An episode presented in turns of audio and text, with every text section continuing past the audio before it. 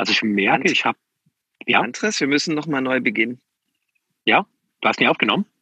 Mhm. Aha. Versuchen wir es einfach nochmal. Das fängt ja gut an mit den Meisterwerken. Ja, das ist auch so ein Ding bei Meisterwerken, ja.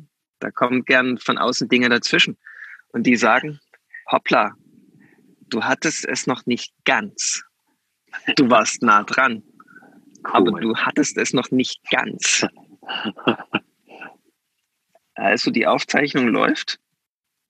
Herzlich willkommen zur nächsten Episode der erwachten Götter.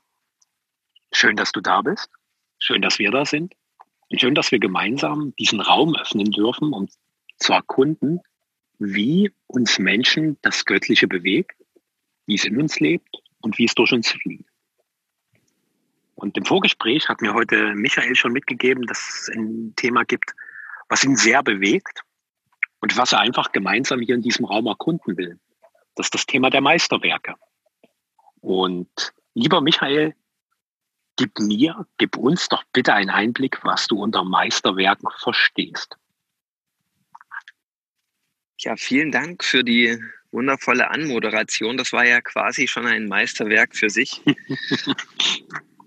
Und bei mir zieht sich das Thema Meisterwerke wie ein roter Faden durch das Leben und ist für mich immer mal wieder dran, mir über diesen Begriff mh, maximale Klarheit zu verschaffen, weil ich es dann besser einordnen kann, in was für Feldern ich mich dann überhaupt begebe. Und ein Meisterwerk ist etwas, wo ich ganz genau fühle, dass es durch mich ausgedrückt werden möchte. Geht hier gleich die Sonne auf. Und wo es mir eine irre, irre Freude macht, dem immer mehr dieser Sache oder diesem Objekt oder diesem Komplex, das immer mehr die Dinge wegzunehmen, die es belasten, damit es sich vollständig entfalten kann. Und die ersten Erfahrungen diesbezüglich hatte ich in meiner ersten Tätigkeit, erst meinen ersten Beruf als Schauspieler, wo es im Probenprozess immer nur darum ging, von einem Text die Handlung eines Menschen, der den Text darstellt, wegzunehmen, die dem Ausdruck der Intention des Autors im Wege steht. Ja, es ging immer nur um Wegnehmen. Wegnehmen, wegnehmen, wegnehmen, so dass ich das Eigentliche entfalten kann. Und ich hatte einen tollen Schauspielprofessor, der hat mir die Geschichte erzählt, wie es denn stattgefunden haben soll im alten, antiken Griechenland. Kennt bestimmt jeder diese riesen Amphitheater. Ja, das war wirklich eine Institution damals. Und die Schauspieler, das waren so krasse Kanäle, die haben sich gar nicht zu Pro Proben getroffen, sondern haben sich direkt in das Feld auf der Bühne live begeben und haben dort dieses Feld, was sie, meistens ging es ja um Kriegsschauplätze und um Kriegsmythen, dass sie das direkt äh, gechannelt haben. Und das fand ich faszinierend, dass sich dieses Göttliche mit Hilfe des Publikums wahrscheinlich, die dieses Feld gehalten haben mit ihrer Aufmerksamkeit, dass dann diese göttliche Energie durch die Schauspieler durchfließen konnte und sich das Eigentliche offenbaren konnte. Ja, wie als wenn dann diese große, dieser große Konflikt dann nochmal sichtbar wird. Ja, wie eine Vision, die, die die Menschen dort äh, kollektiv hatten. Und das heutige Theater weicht ja entschieden davon ab, ja. Da kommt ja der Dramaturg mit den Intendanten zusammen und die suchen einen Regisseur, der dieses gedachte Konstrukt, ja, was meistens dann noch etwas, ja, einen gesellschaftlichen Kontext mitliefern sollte, darstellen soll und die Schauspieler sollen das dann akkurat umsetzen und es hat ja irgendwie gar nichts mehr damit zu tun von dieser Ursprungsidee, die im alten antiken Griechenland gelebt wurde. Aber es gibt Theater heute noch, die das eben immer noch so mh, versuchen. Peter Brooks zum Beispiel. Und dieses Phänomen, dass dann wirklich diese göttliche Kraft durch dich zum Ausdruck kommt, ja, das, was Gott durch dich ausdrucken möchte, das hat sich immer wieder in meinem Leben so, ja, gezeigt und mittlerweile ist das so das Schreiben bei mir, wo ich, hm, ja, immer wieder an so Punkten finde, wo einer Sache nichts mehr zu nehmen ist und nichts mehr hinzuzufügen, sondern es ist einfach wie ein göttlicher Ausdruck.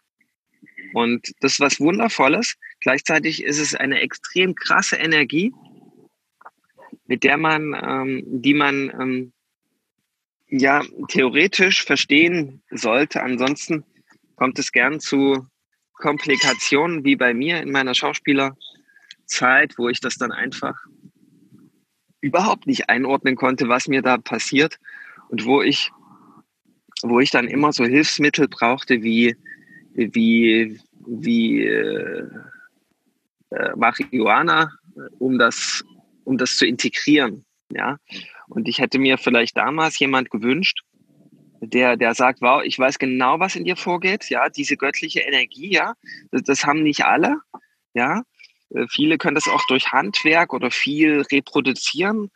Aber ich weiß, was da in dir vorgeht und ich, äh, ich sag dir mal, was, was da meine, meine Erfahrungen sind, wie ich diese Energie irgendwie einordnen konnte. Und weil ich das nicht hatte, versuchen wir jetzt mal hier einen, einen Podcast draus zu machen, damit Menschen, denen es genauso geht, die eben auch ganz egal, welches Handwerk sie betreiben oder welche Kunst, das ist vollkommen irrelevant. Ja, es, es ist überall möglich, dieser Ausdruck. Und ich denke sogar, dass, dass wir alle dafür da sind, äh, Meisterwerke permanent abzuliefern. Ja, es ist nur eine Frage, wie man die definiert. Und wenn man sie dann einordnen kann, ist es auch, ist im besten Fall bleibt dann eine Selbstverständlichkeit, was was höchst befriedigendes ist, diese, diese schöpferischen Prozesse zu erleben. Und ja, die sind gleichzeitig auch mit der maximalen Freude gekoppelt. Und ich denke, dafür sind wir alle hier, dass wir das leben.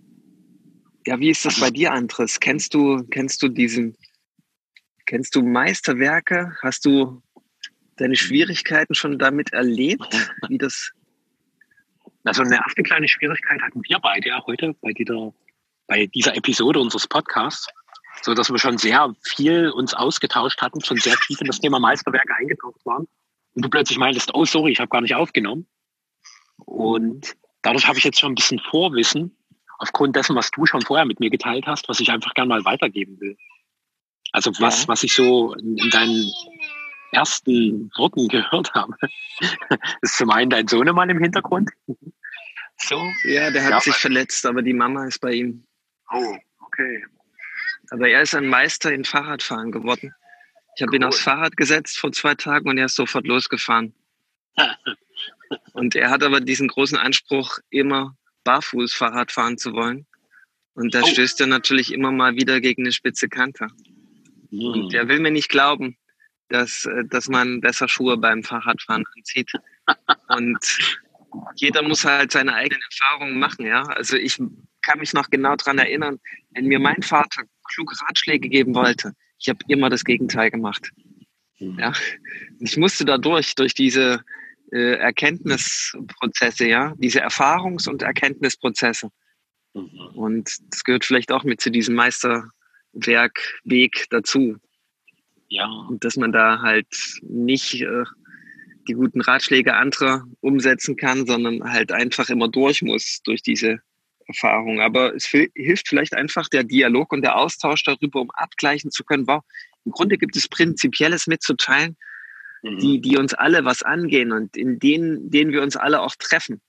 Und ich meine, wir haben ja einen Podcast mit erwachsenen Menschen, vorzugsweise.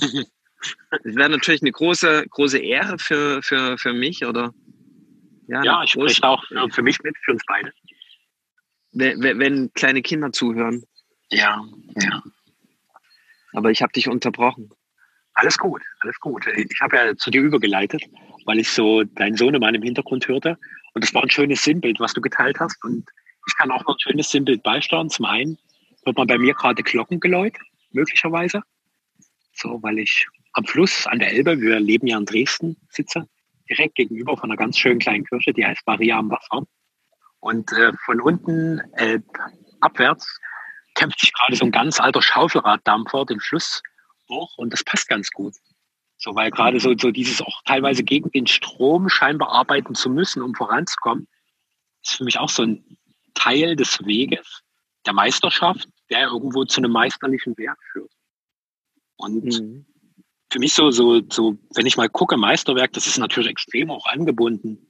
Da kommen mir sofort so Universalgenies, so die großen Koryphäen der Geschichte in den Kopf. So, du hast ja vorhin ein bisschen vom alten Griechenland erzählt, so Sokrates, Archimedes, ach, die ganzen alten Typen, die es da gab, die wir heute noch verehren. Dann später irgendwie Leonardo da Vinci, so in Italien, die großen Meister der Renaissance, Michelangelo, die, die einfach Werke geschaffen haben, die uns immer noch absolut berühren und so tief erstaunen lassen. Dann die großen Meister der Komposition, Mozart, Bach, Beethoven. So, wir werden ja auch oft als das Land der Dichter und Denker bezeichnet. Goethe, Schiller, die ganzen Philosophen, die es da gab. Und irgendwie zu merken, ja, ich teile da deine Sicht, dass in jedem Menschen was Meisterhaftes drin ist und er was zu geben hat, was dieser Welt wirklich eine meisterliche Qualität verleiht. Und ich merke so, in mir entsteht so dieses Gefühl für ein Meisterwerk, wenn es mich irgendwie tief berührt. Wenn ich selbst tief von dem berührt bin, was ich da gerade tue.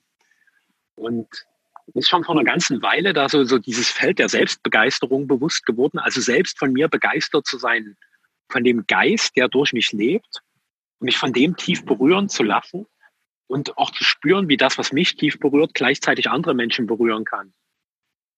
Also wo irgendwie andere Ebenen in uns quasi erstmal in uns selbst kontaktiert werden und dann mit anderen Menschen kontaktiert werden, die ansonsten im normalen Alltag nicht groß aktiv sind. Und dort entsteht für mich so was Meisterliches. Und ich kenne das auch sehr, sehr gut, was du sagst, so diese Überforderung, mit dieser Erfahrung irgendwie gut sein zu können, weil die so überwältigend ist, dass, dass ich dann auch immer was brauche, um das zu dämpfen. Also bei mir ist es zum Beispiel Essen. So, wir hatten schon mal in einer vorherigen Folge so das Thema des sich selbst Dämpfens, so diese Intensität des eigenen Seins überhaupt nicht ertragen zu können. Dass die eigene Verkörperung da scheinbar noch viel zu schwach ist dafür. Das ist was, was ich immer wieder beobachte. Was mich auch immer wieder herausfordert und wo ich auch intensiv forsche, was kann ich tun, damit sich das weiterentwickelt. Kurze Zwischenfrage, hört man, dass hier gerade so ein Motorboot an mir vorbeidüst? Bist du noch da? Ja. Hast du mich gehört? Ja, ich habe dich gehört. Ah, okay. Es lag vielleicht an mir. Mein, mein, mein Mikrofon war deaktiviert. Ich weiß nicht warum. Ah, okay. Interessant, interessant. Ja. Also auch da, wir versuchen ja auch gerade gemeinsam ein kleines Meisterwerk des äh, aktuellen Podcast-Wesens zu erschaffen und auch zu sehen, es gibt immer wieder kleine Störfrequenzen, die so Irritationen im eigenen Meistersein hervorrufen können. Und da auch zu sehen, ja. ah, wie schnell kann ich auch wieder in diesen Fluss dessen, was da gerade ist, zurückkehren. So bleibe ja. ich da jetzt bei der Irritation oder gehe ich wieder in das Feld, wo ich merke, ah, hier ist Entfaltung, weil Irritation ist eher für mich Widerstand, erstarren, stehen bleiben und mich wieder dem Feld des Eigentlichen zu widmen ist, ah, es darf weiterfließen.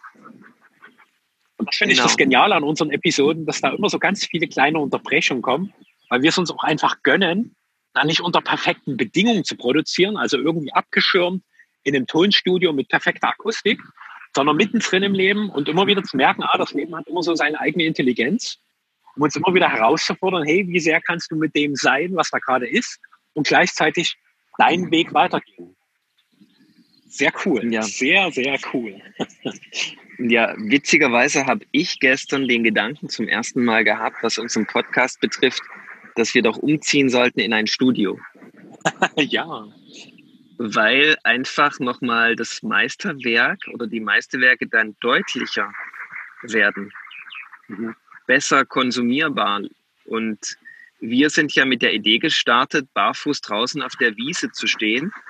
Ja. Und wir wollten dem am Anfang einfach so wenig Hürden wie möglich geben, damit mhm. es überhaupt auf die Welt kommen darf.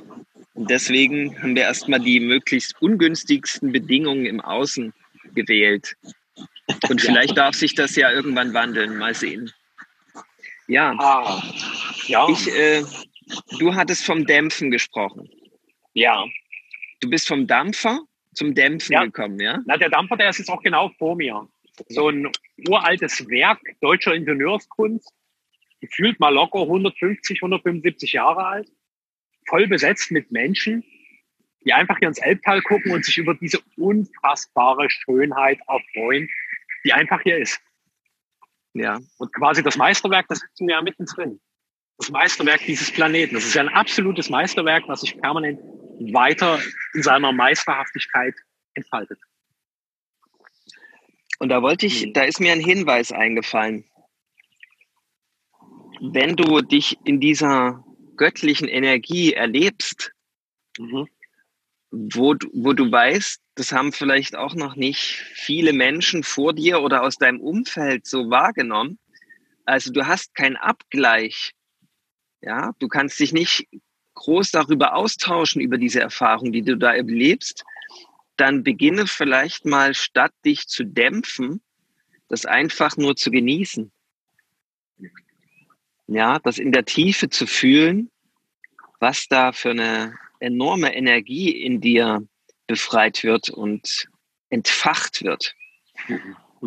Ja, dass man sich quasi nicht aus der Energie immer wieder herablässt, sondern in dieser Energie permanent verweilt.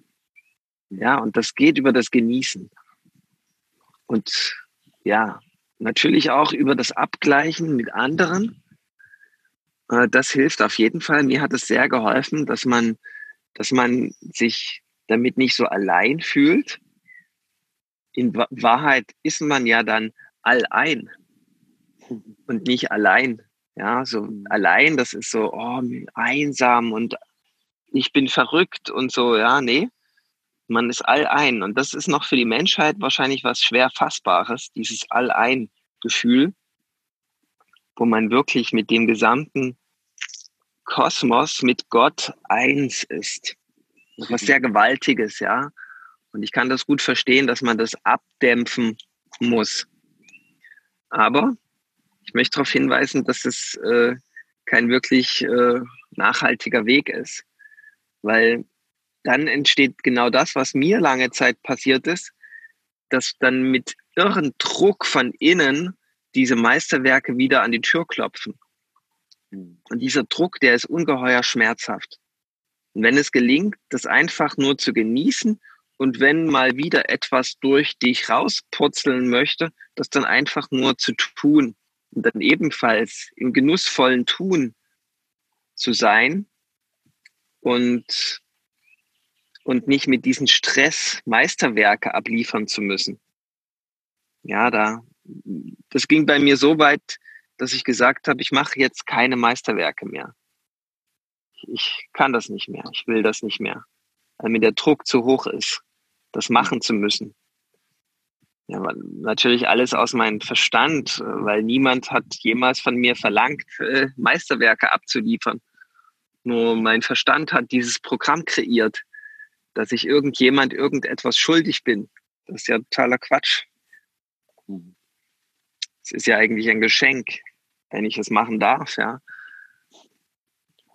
also was ich gelernt habe, um mit dieser großen Intensität umzugehen, wenn du merkst, da, da fließt gerade was sehr, sehr Machtvolles und Kraftvolles durch dich. Da, da habe ich so gelernt, das wie einzuatmen. So mir zu gestatten, dass das mein ganzes System flutet, dieses neue Level an Energie. Also tief atmen und dabei so diese Ideen mir zu kultivieren, dass es jetzt wirklich in jede kleine Zelle reingeht, wie so ein Update oder wie so, ein, so, so eine Erinnerung an diese wahre Kraft, die durch mich wirkt und die unmittelbar mit der Kraft korrespondiert, die in mir angelegt ist. Also für mich ist es so ein beidseitiges, also wie, wie so ein beidseitiger Prozess.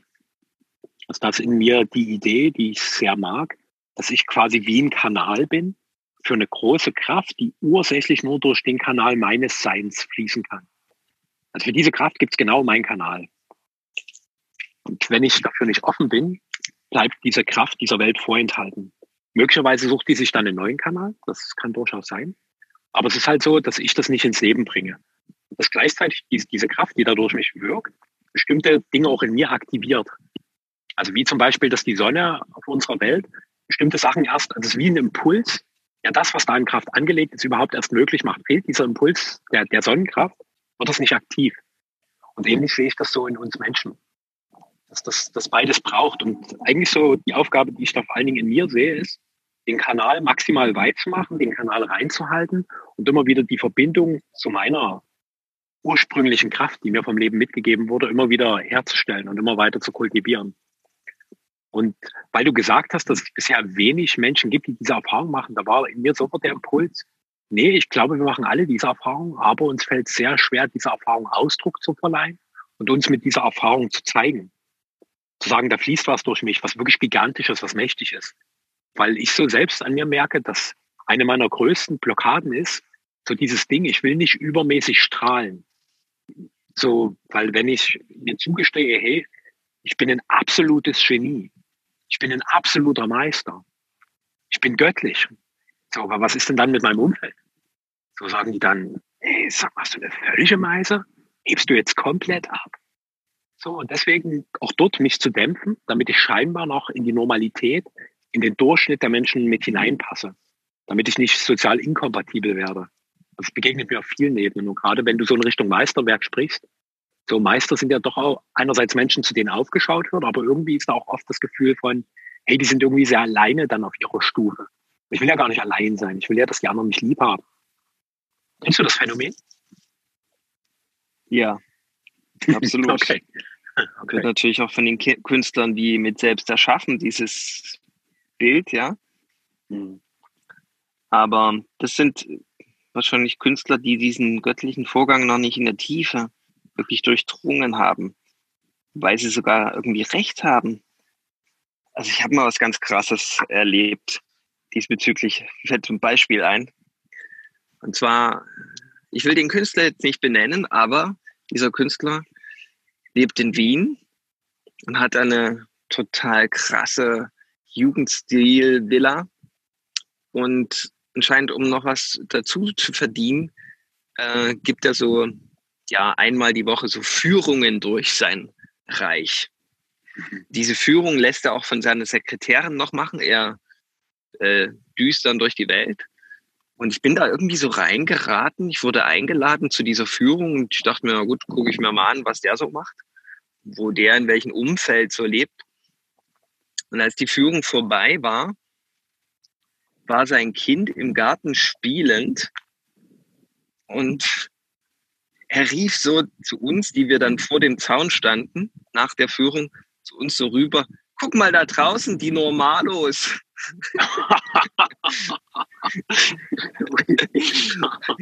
und äh, dachte ich mir, Hut ab, ja, vor, vor diesem kleinen Jungen, der da so schon so ein präzises oder vorgefertigtes Bild in, mitbringt. Der Künstler hat sich anscheinend für was viel Besseres gehalten, ja, oder? Mhm.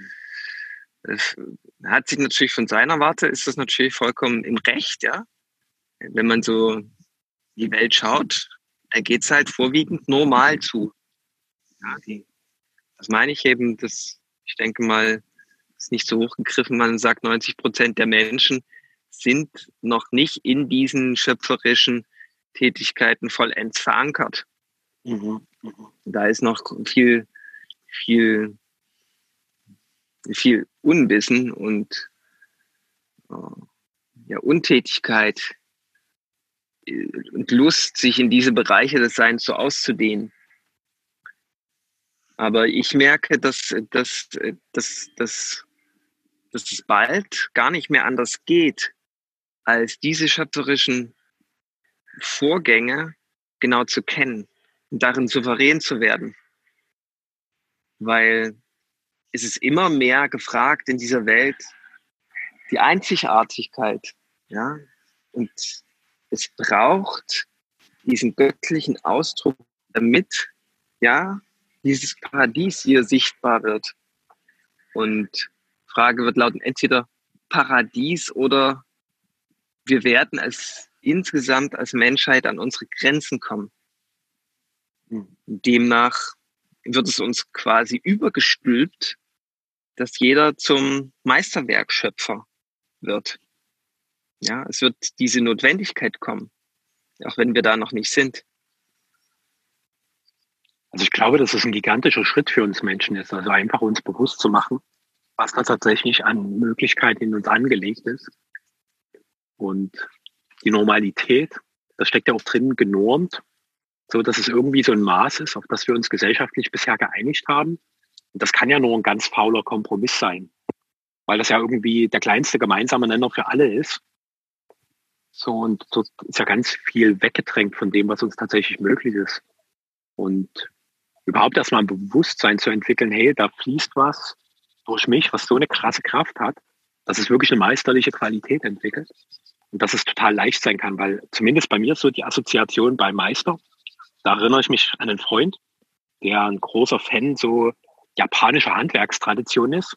Und der hat mir öfters vom Takumi erzählt. Und der Takumi ist jemand, der in einer bestimmten Handwerkskunst eine unfassbare Präzision erreicht hat. Und bei uns sagt man ja oft, okay, du wirst halt Meister, wenn du eine bestimmte Tätigkeit 10.000 Mal oder 10.000 Stunden immer wieder praktiziert hast. Und ein Takumi ist wohl jemand, der das so jenseits der 50.000 Stunden gemacht hat. Immer wieder das Gleiche. Wo ich mir so denke, boah, also 50.000 Stunden dieses einzigartigen Geschenks des Lebens, immer wieder in dieselbe Tätigkeit, bloß um die in einer absoluten Perfektion hinzubekommen, scheint mir irgendwie ziemlich absurd. Und geht das nicht viel einfacher? Also bei mir ist immer so, geht das nicht leichter. So. Mhm. Kann ich es mir nicht total leicht machen? Kann es nicht ganz einfach sein? Kann ich nicht einfach direkt in volle Meisterschaft erwachen? Zack, ja. okay. In mir ist die totale Klarheit, ich kann meisterlich sein. Und gerade so, so dieses sich so extrem abplagen an Dingen, das ist ja was, was uns als Menschen schon so lange bestimmt. So dieses schwere, anstrengende, angespannte, verbissene irgendwie dadurch. Und da zu sehen, können wir eine Ära der neuen Leichtigkeit, der neuen Einfachheit einläuten. Eine Ära voller Meisterwerke. Hm. Dazu kann sich vielleicht jeder mal fragen, welche Sache ist die, die immer wieder magnetisch zu dir zurückkommt, wenn du sie mhm. ruhen lässt. ja, eine Sache, ja, die ja. sich immer wieder wie von selbst so aufdrängt. so, so ein, also ich habe selbst so ein japanisches äh, Meisterhandwerk gelernt, das Shiatsu. Mhm. Und dort habe ich das auch so durchexerziert mit diesen 30.000 Wiederholungen, ja. Ich weiß nicht, wie viele tausende Behandlungen ich jetzt schon gemacht habe, aber 10.000 sind es mit Sicherheit. Und naja, 10.000 ist wirklich ganz schön viel. Ich weiß es gerade nicht. Also 300 mal 10, ich würde sagen 3000. Sagen wir 3000 Behandlungen. Ja, das ist immer eine Stunde. Und ähm, da bin ich, das, was ich dort gelernt habe, was ich als positiv betrachte, ist, ich habe halt gesagt, egal wie ich mich fühle, egal was ich habe an körperlichen Zuständen oder seelischen Prozessen, ich gehe dorthin und bin mit dieser Tätigkeit und wachse so. Und da habe ich extrem viel gelernt bei diesem Sein. Das muss ich positiv anmerken. Aber ich weiß, wo du hinzeigen willst.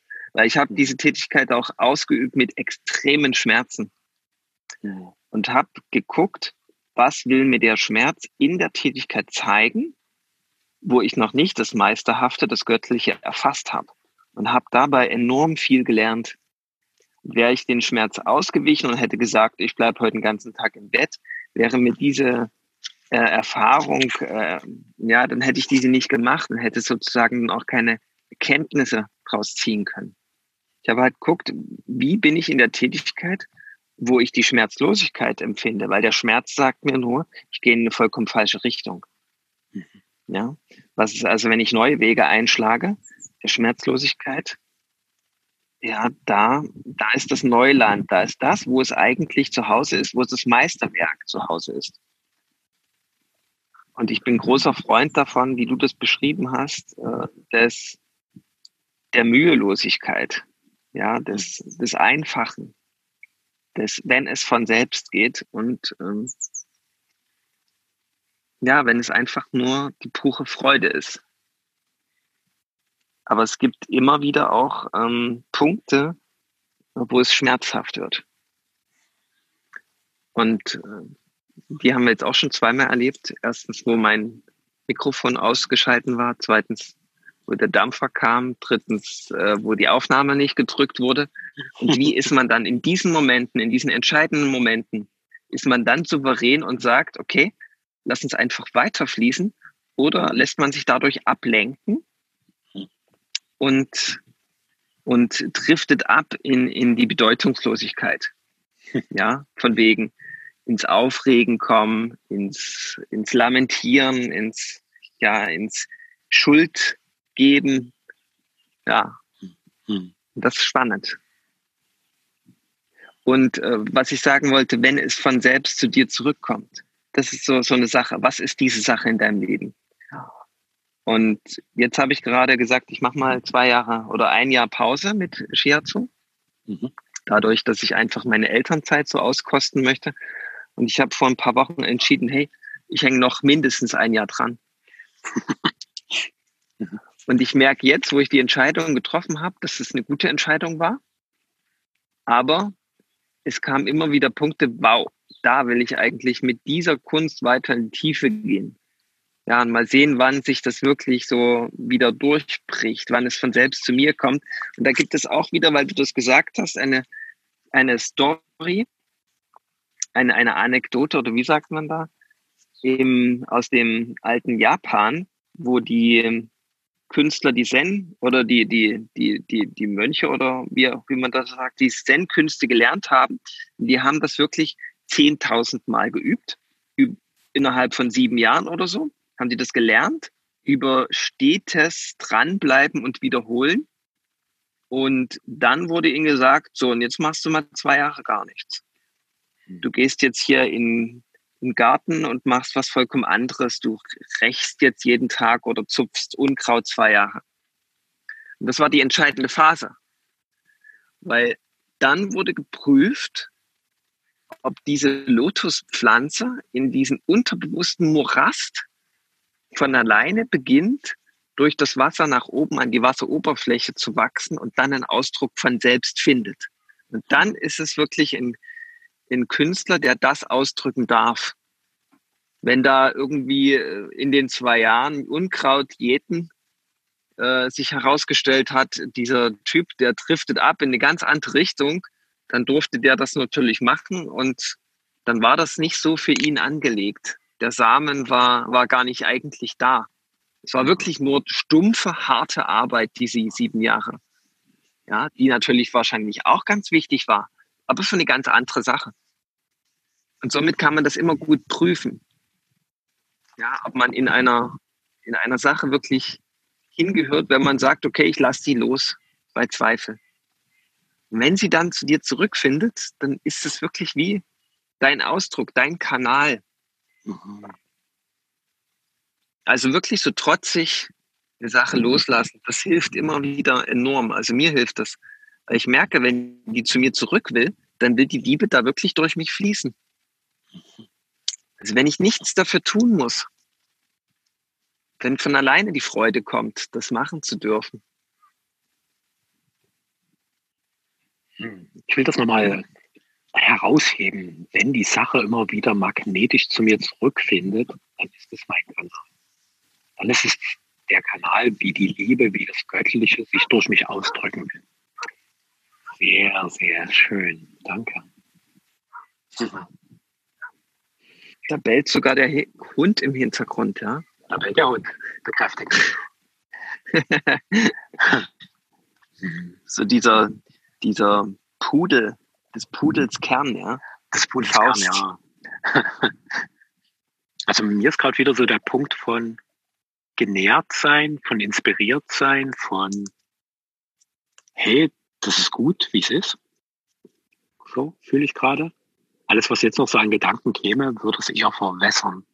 Die schöne Kraft, die schöne Energie, die da gerade im gemeinsamen Raum entstanden ist, verwässern. Ja, bei mir ist eine große Stille da. Ich habe auch nichts hinzuzufügen. Mhm. Vorerst. Mhm. Wer weiß, was nach der Stille kommt. Stimmt. Mal schauen, was, was danach kommt, ja. Was kommt als nächstes? Ja. Mhm. Das ist wie Musik, ja. Musik ist ja auch nicht Lautstärke, sondern der Wechsel zwischen Lautstärke und Stille. Ja, und je nachdem, wie das, wie diese zwei unterschiedlichen Aspekte einer Sache komponiert ist, umso harmonischer wird es, ja. Also ich mag, wenn, also ich mag am liebsten Klavierkompositionen, wo gedehnte Stillephasen da, da drin sind, ja. Hm. Das, das finde ich faszinierend. Avo Pert macht das. In, in der absoluten Perfektion, wie ich finde. Ja, der hat, hat Klavierstücke geschrieben, die haben so gedehnte Melodien, die man an einem Anschlag extrem ablesen kann, wo es schon hingeht. Und es macht so Spaß, in diese Stille hinein zu lauschen, ob es denn wirklich dann so kommt. ja, und es kommt so. Das ist, äh, das, ist, äh, das ist so ein Genuss, ihm zuzuhören.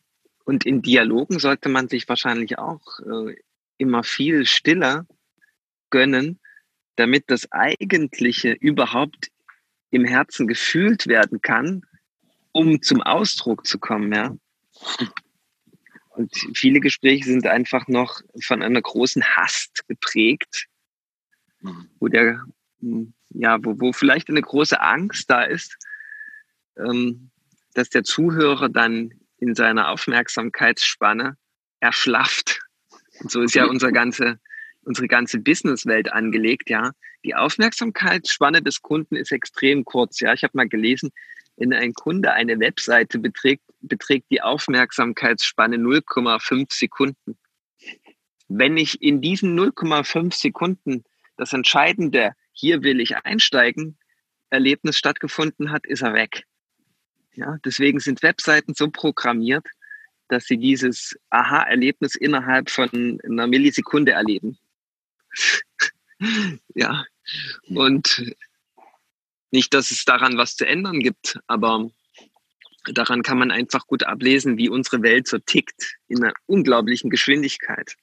Mhm. Und die Frage ist, ob sich durch diesen Lifestyle das Eigentliche wirklich offenbaren kann, was, was durch uns Menschen eigentlich gedacht ist. Nur mal so als Frage ganz nebenbei. Kann ja jeder selber die Antwort finden. Es sei denn, du möchtest noch. Aber es war, es war natürlich auch so ein bisschen eine Fangfrage, ja, gebe ich zu. Da gibt es direkt den Glockenschlag auf deine Fangfrage. Na Ja. bitte. Genau. Wie, wie die Maria am, am Fluss oder wie heißt die Kirche? Maria am Wasser. Maria am Wasser. Da bin ich ganz sehr, bei sehr der schöner Ort. Maria. Ja, ist ein super schöner Ort. Sehr friedlich. Hat auch was sehr Ehrwürdiges und so der emsig vor sich hin ziehende Fluss. So, Hm. der halt immer wieder diese fließende Bewegung hat. Ja. So, Und ich habe neben mir so eine. Ja? Hm, zu Ende. erzähl weiter. Ich wollte noch so, so, so diese permanente Wandlung des Flusses betonen, der in keinem Moment Ja. gleich ist, der, der sich permanent Ja. wandelt und zugleich ist es immer der Fluss. Also das ist Ja. für mich auch so eine der großen Paradoxien. So es ist immer der Fluss. Er ist qu- quasi in, dieser, in diesem Flusssein ist er immer identisch und gleichzeitig durch die permanente Bewegung immer wieder komplett verschieden. Also ich liebe das Wasser. So, das zu beobachten, die Bewegung. Auch, ich liebe auch diese Idee, dass das Wasser, Wasser das größte Wesen ist, was es auf dieser Welt gibt. Das ist ja auch das größte Wesen, was uns Menschen leben lässt. 75 Prozent Wasser, behauptet die Wissenschaft. Ist mein Körper, mein Gehirn möglicherweise sogar noch deutlich mehr. Wir sind Wasserwesen Hm. so, und leben auf einem Wasserplaneten. Ja, Bedeutsames Element, ja. ja.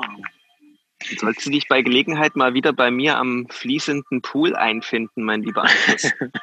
Stimmt. Im Gegenzug Ja. sitze ich gern mal wieder bei dir an der Elbe. Ich wollte Ja. noch sagen, dass neben mir eine Tara steht, so eine Skulptur. Mhm. Und in dem Moment, wo du das von der Maria sagtest, setzte sich da ein weißer Schmetterling auf den Kopf dieser Tara. Mhm, cool. In dem Sinne wünsche ich erstmal äh, alles Gute für Finden, fürs Finden der Fragen und vielen Dank fürs Zuhören. Ja, ich wünsche uns allen ganz, ganz viele Meisterwerke, die einfach magnetisch durch uns fließen dürfen, die magnetisch zu uns hingezogen werden und die sich mit einer großen Freude, Begeisterung durch, durch uns entfalten dürfen. Ja, das, das gibt mir eine große Freude, weil ich auch immer mehr und mehr merke, wie sehr ich das genieße, wenn Menschen sich diese Kraft gestatten und ich einfach dabei sein darf, wie sich das durch sie entfaltet. Das gibt mir so viel, das schenkt mir so eine Freude. So, ja, das ist ein großer Genuss. Also, ich wünsche mir mehr davon. Alles Gute. Hm. Ja, alles Gute.